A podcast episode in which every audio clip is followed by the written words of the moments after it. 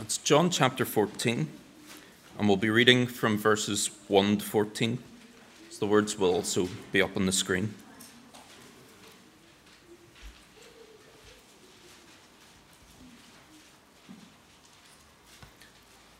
It says, Let not your hearts be troubled.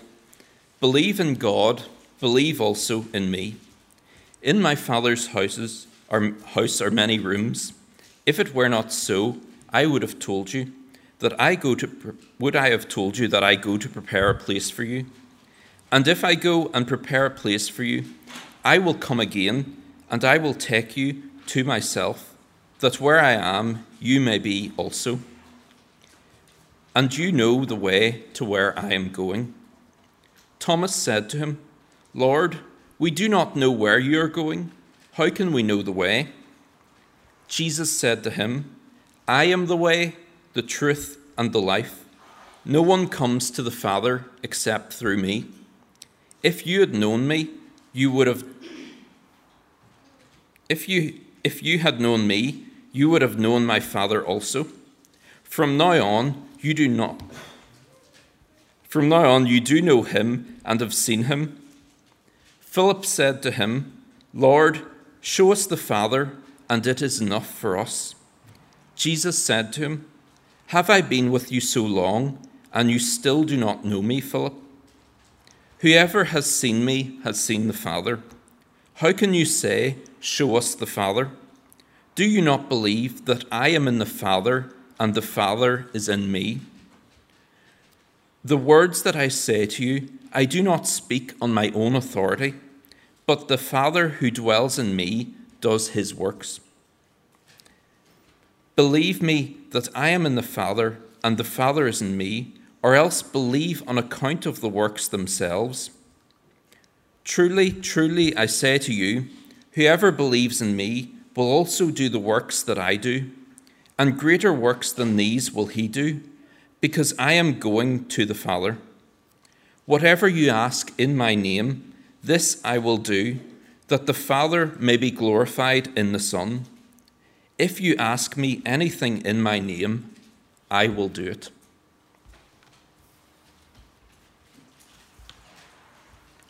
Let's just pray again.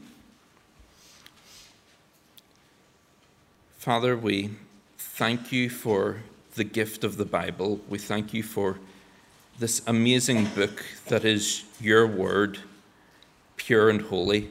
And we just pray now as we come to look at it that your Holy Spirit would see fit to come into all our hearts, that it would put the right words in my mouth and make sure that I am speaking truth, and that it would also come into the hearts of all the listeners here, and it would interpret for them to make sure that they know that what I am speaking is true.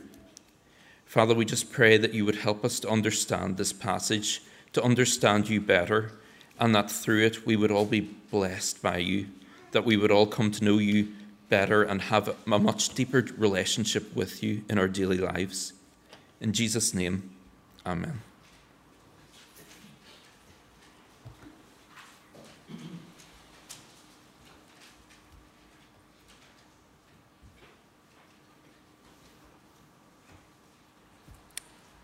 Now, usually when we're doing this, these sermons on God's attributes, we begin with a simple dictionary definition of the attribute that we're looking at. But today we're looking at truth, and that actually makes it quite difficult. Truth actually seems to be something that the dictionaries have a lot of difficulty defining. I looked at a few of them. The Cambridge Dictionary states that truth is the quality of being true. And the Collins Online Dictionary states that truth is something that is believed to be true. Now, both of these d- definitions are completely inadequate. They are self referential, which is something you're not supposed to do when you're defining a word. It would be like defining a cat by saying it's cat like, or defining a dog by saying it's a dog. You can't just say the truth is true. It's not a useful definition. The Merriam Webster dictionary does a little bit better. It defines truth as the body of real things, events, and facts. And it also said it is being in accord with fact and reality. This is a much better definition. And really, we should all instinctively know that the truth is what is real and what is actual. And it's quite silly that these dictionaries have such a difficulty in defining the word, because truth is one of the essential building blocks of our whole civilization. It is necessary for our society to function. Our entire justice system is based on truth. If we go to court, we all know the line that we would have to say in the witness box I swear to tell the truth, the whole truth, and nothing but the truth. We are triple swearing that we will not lie, and in doing so, we are ensuring that the legal judgments that are made are given as fairly and as accurately as possible. This is so important that it's actually a crime to lie in front of a judge, and it's a crime to tamper with evidence. If we look at our news media and our general conduct, we have defamation laws like slander and libel. These make it illegal to knowingly broadcast false information that could damage someone's reputation or cause them distress or harm. Libel cases in England can be traced back as far as the 13th century, showing how important it is that truth be told in public about us and how damaging a lie is understood to be in our society. I'm sure most of us will also be able to remember the extent that our schools would go to to make sure that we do not cheat in any of our tests or our exams. There was no talking in the exam hall, no passing of notes, there was no pencil cases or bags allowed. All of the exam papers had to be kept under lock and key until the day that they were needed. All of this was to ensure that the grades that we got would be truthful representations of our academic abilities.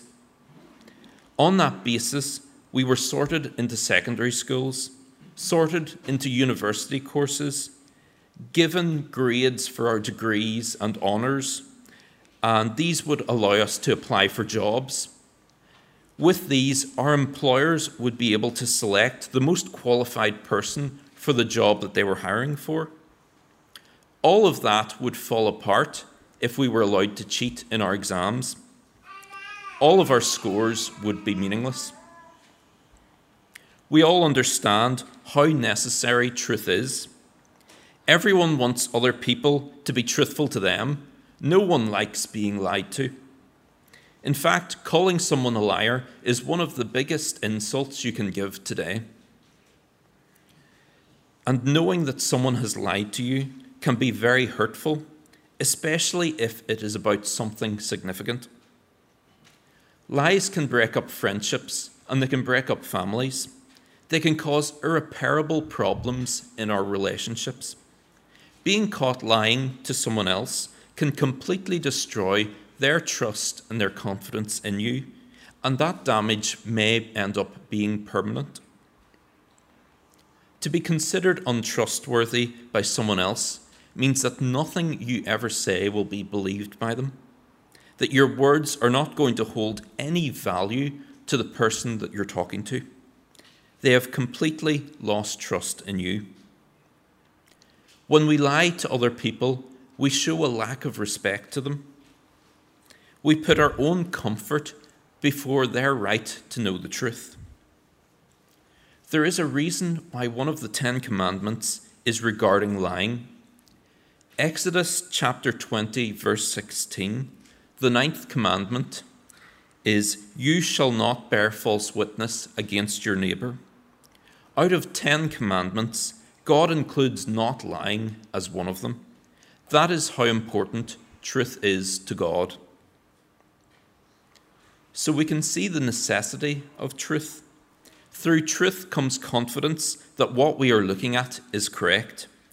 Truth brings protection from being misled or being deceived. Someone who is truthful is honest, real, and factual. we can fully trust what they are saying. This is why, here in John chapter 14, Jesus emphasizes that he is truthful. Not just a little bit, not just some of the time, but in verse 6, that he is truth itself. His words contain all of the facts and all of the knowledge. There's nothing left out. He's not like a confused witness in a courtroom who can give their testimony to the best of their ability, but there may be things that they didn't see.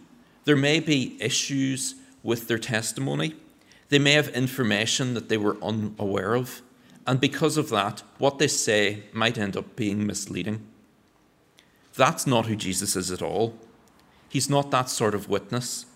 Jesus is saying that he has all of the information, that he is fully reliable and trustworthy. His witness to us is perfect.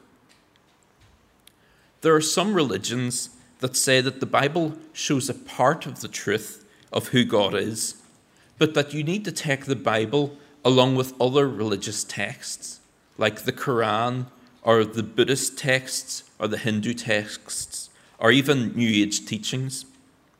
And through all of these writings and all of these books, somewhere in the middle is God. If you take what they have written and you kind of average it out and you take the common bits, there you'll find what God is like. Jesus here is completely knocking away that idea. He's not telling some of the truth. He is not giving a little information on divinity. This is everything that you need to know, and it is all completely trustworthy. He reinforces this in verses 10 and 11, saying, The words that I say to you, I do not speak on my own authority, but the Father who dwells in me does his works. Believe me that I am in the Father and the Father is in me, or else believe on account of the works themselves. To Jesus, this is the whole truth, and he speaks not just on his own authority, but on the authority of God the Father. He is being as truthful as God is, and throughout the rest of the Bible, we can see that God is a God of absolute truth. Jesus' own prayer in John chapter 17, verse 3, says, And this is eternal life, that they know you, the only true God, and Jesus Christ, whom you have sent.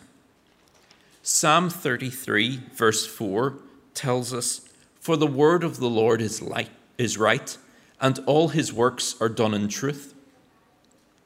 And 1 John chapter 5, verse 20 states, and we know that the Son of God has come and has given us understanding, so that we may know him who is true, and we are in him who is true, in his Son Jesus Christ. He is the true God. The Bible leaves no room for doubt. God is absolutely truthful. He does not deceive us in any way. This is especially important for us because it also means that we can trust anything that is written in the Bible 100%.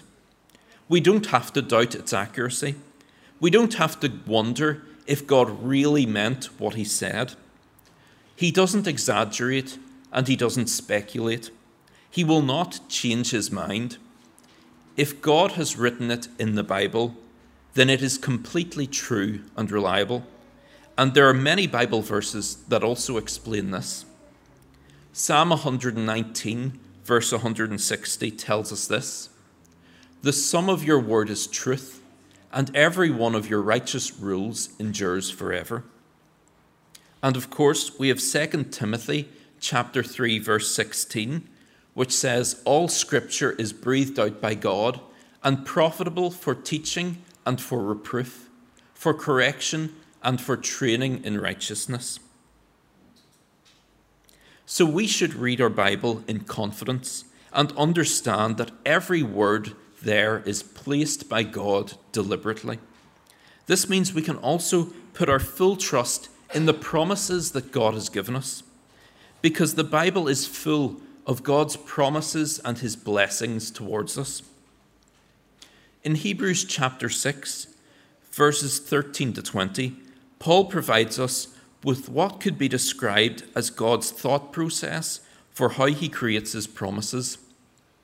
It's a little complex, but I'll read it out here. It says, For when God made a promise to Abraham, since he had no one greater by whom to swear, he swore by himself, saying, Surely I will bless and multiply you. And thus Abraham, having patiently waited, obtained the promise. For people swear by something greater than themselves, and in all their disputes, an oath is final for confirmation. So when God desired to show more convincingly to the heirs of the promise the unchangeable character of his purpose, he guaranteed it with an oath, so that by two unchangeable things, in which it is impossible for God to lie, we who have fled for refuge might have strong encouragement to hold fast to the hope that is set before us.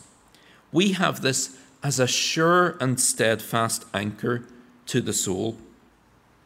Now, there's a lot there, but basically, Paul is saying that God swears by himself on his promises so that we can have full confidence that he will keep his promises.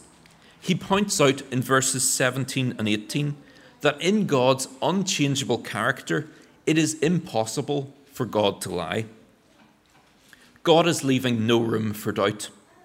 So, as, children, as Christians, we should be really encouraged when we read God's promises in the Bible to us, because we can depend on them and we can know with a certainty that God will keep them. These are promises like Isaiah chapter 41, verses 9 and 10, where God tells us, You are my servant, I have chosen you, and I will not cast you off. Fear not, for I am with you. Be not dismayed, for I am your God. I will strengthen you, I will help you, I will uphold you with my righteous right hand. And in Isaiah chapter 54, verse 10, God promises us Though the mountains be shaken and the hills be removed, yet my unfailing love for you will not be shaken, nor my covenant of peace be removed, says the Lord who has compassion on you. So, if we are Christians, we can be confident that God is with us, that He does not desert us, but that He helps and He strengthens us when we need it. We have more promises. Romans chapter 8, verses 28 promises us, and we know that in all things God works for the good of those who love Him who have been called according to his purpose. And in 1 Peter chapter 5 verse 7, we are instructed, humble yourselves therefore under the mighty hand of God, so that at the proper time he may exalt you. Cast all your anxieties on him, because he cares for you. So, no matter what is happening in our lives, we know that it is within God's plan and that He is always available for us to come to Him in prayer and to ask for His comfort. We have this certainty about God's promises in the Bible because God is truthful. We know that His words are reliable. But do we put this knowledge into practice? Do we really pray in confidence for the promises that God has given us? do we really spend enough time thanking Him for the blessings that we have already received? Are we grateful for everything that God has done for us? And do we act in our everyday lives with the boldness of someone who truly believes that the God of everything has a plan for our lives and a personal interest in us? The truth of all of these promises is also just as applicable to God's most important promise to us, and that is the gospel. We can also have full confidence that the gospel is true. In fact, to emphasize the point, the Bible repeatedly refers to the gospel as the message of truth. Colossians chapter 1 verse 5 tells us, "Because of the hope laid up for you in heaven, of this you have heard before in the word of truth, the gospel, which has come to you." And what is the gospel? Well, Jesus has already summed up a large part of it in John chapter 14. In verse 6, we have Jesus said to him, I am the way and the truth and the life. No one comes to the Father except through me. The gospel message is the good news that Jesus came to provide a way that we can be saved from our sins. Because we all understand that as much as I have been talking about a perfect and truthful God, we, on the other hand, are anything but. We are not perfect by any means.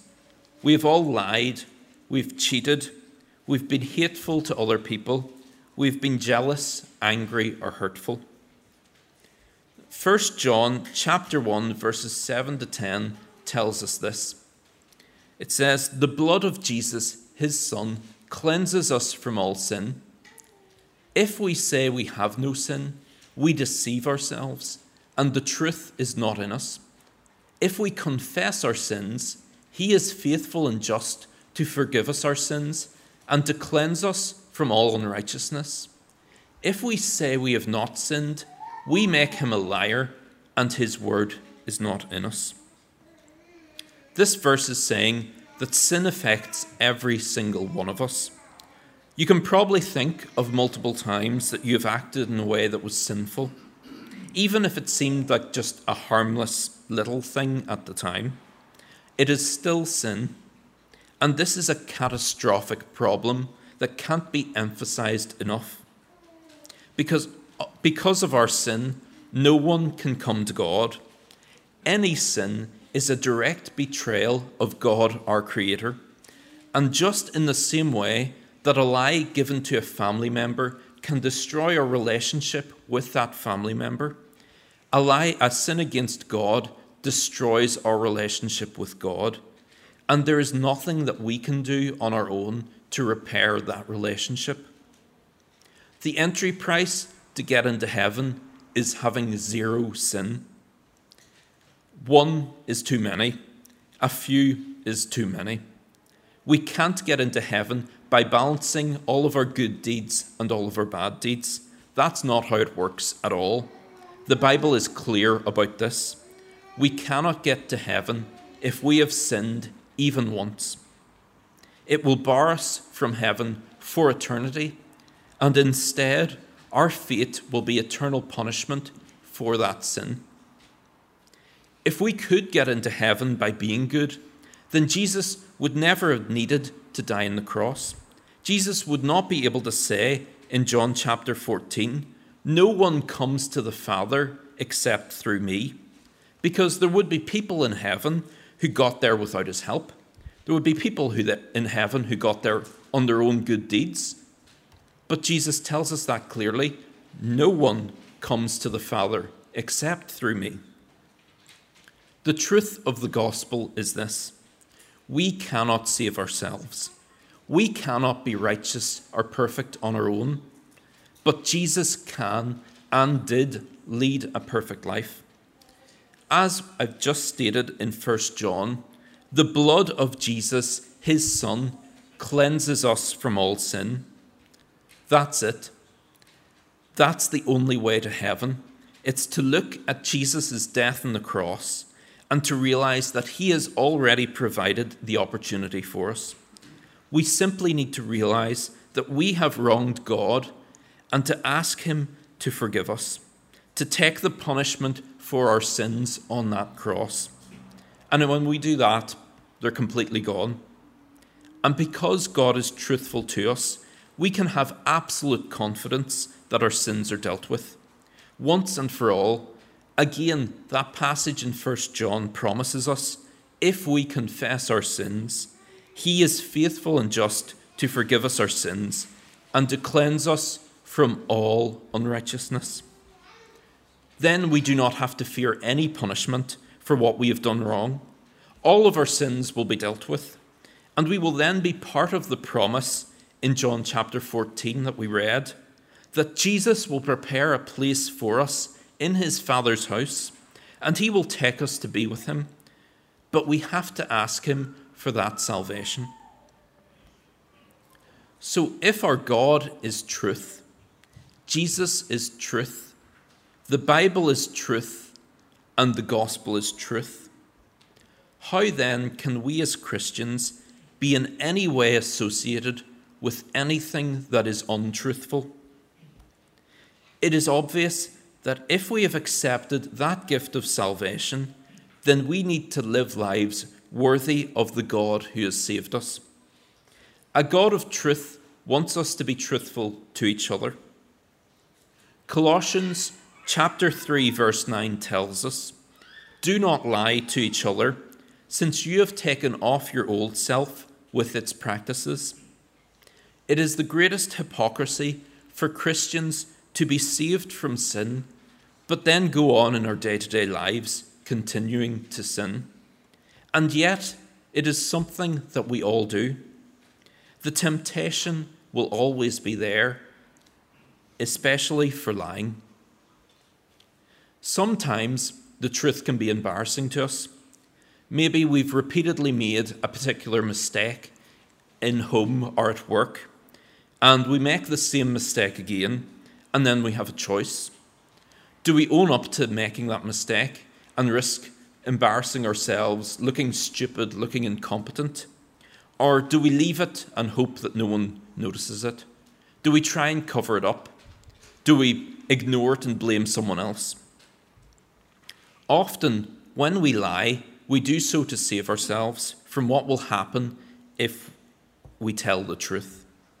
When we lie, the consequences of being found lying are actually often far greater than the consequences of if we told the truth in the first place.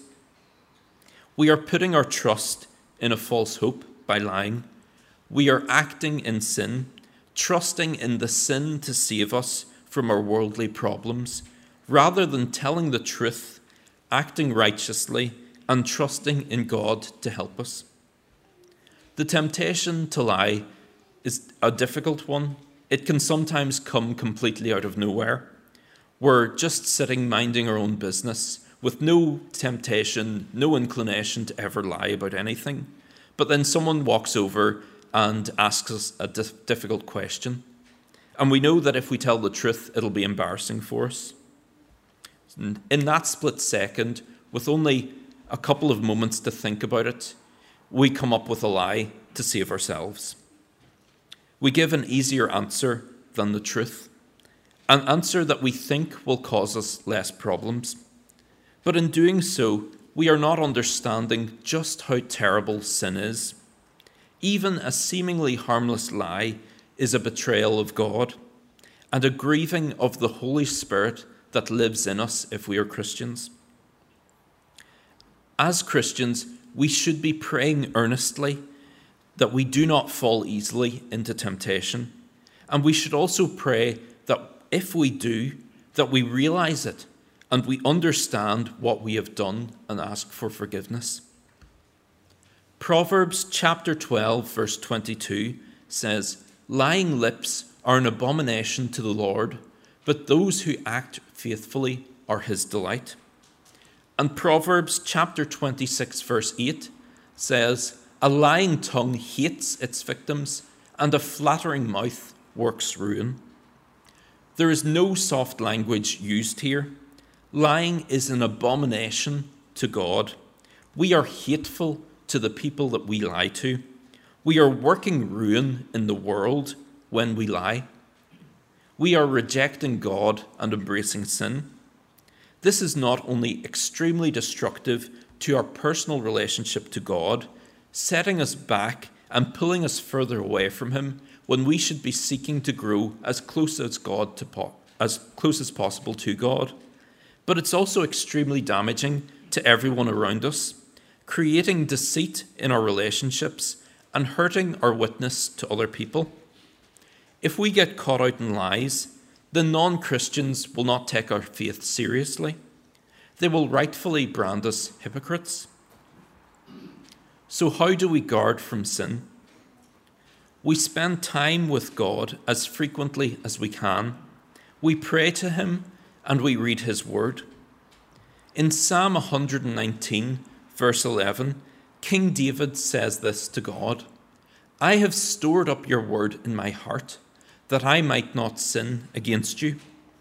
And we should also be frequently reviewing how we have acted, identifying our sins, and asking forgiveness for them, so we are conscious of when and how we do sin, and we can be more careful in future when faced with those circumstances. Lamentations chapter 3 verse 40 tells us this. Let us examine our ways and test them, and let us return to the Lord.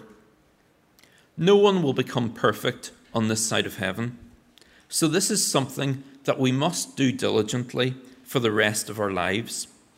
But we should do it gladly, knowing that it will bring us closer to the truth of our God the God of our salvation, because if we love God, then we should want to be like Him. Thank you. We'll have our closing hymn now, which is, O Lord, my rock and my redeemer. If you'd all stand again for this.